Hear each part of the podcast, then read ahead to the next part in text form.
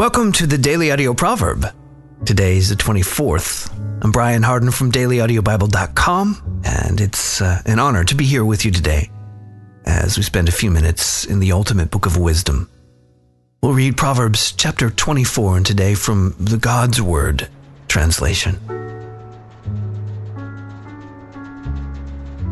Do not envy evil people or wish you were with them, because their minds plot violence and their lips talk trouble. With wisdom, a house is built. With understanding, it is established. With knowledge, its rooms are filled with every kind of riches, both precious and pleasant. A strong man knows how to use his strength but a person with knowledge is even more powerful. After all, with the right strategy, you can wage war, and with many advisors, there is victory. Matters of wisdom are beyond the grasp of a stubborn fool. At the city gate, he does not open his mouth. Whoever plans to do evil will be known as a schemer. Foolish scheming is sinful, and a mocker is disgusting to everyone. If you faint in a crisis, you are weak. Rescue captives condemned to death and spare those staggering toward their slaughter. When you say, We didn't know this, won't the one who weighs hearts take note of it? Won't the one who guards your soul know it? Won't he pay back people for what they do? Eat honey, my son, because it is good Honey that flows from the honeycomb tastes sweet. The knowledge of wisdom is like that for your soul. If you find it, then there is a future, and your hope will never be cut off. You wicked one, do not lie in ambush at the home of a righteous person. Do not rob his house. A righteous person may fall seven times, but he gets up again.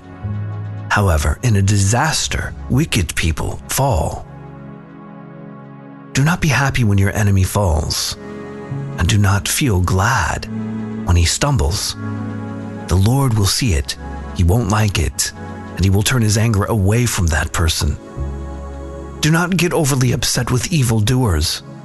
Do not envy wicked people, because an evil person has no future, and the lamps of the wicked people will be snuffed out.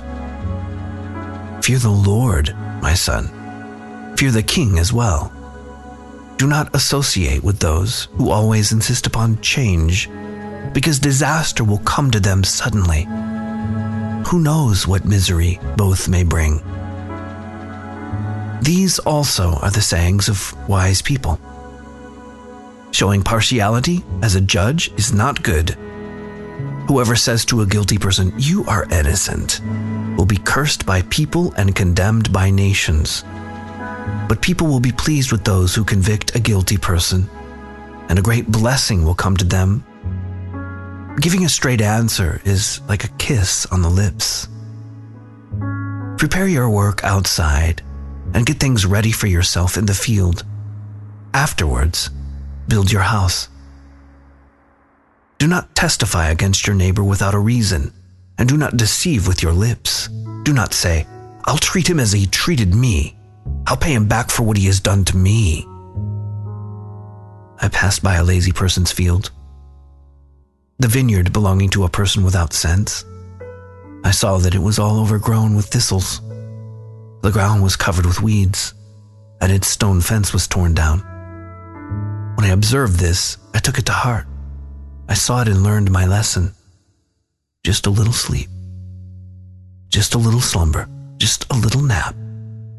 Then your poverty will come like a drifter, and your need will come like a bandit. Thanks for being here today for Daily Audio Proverb.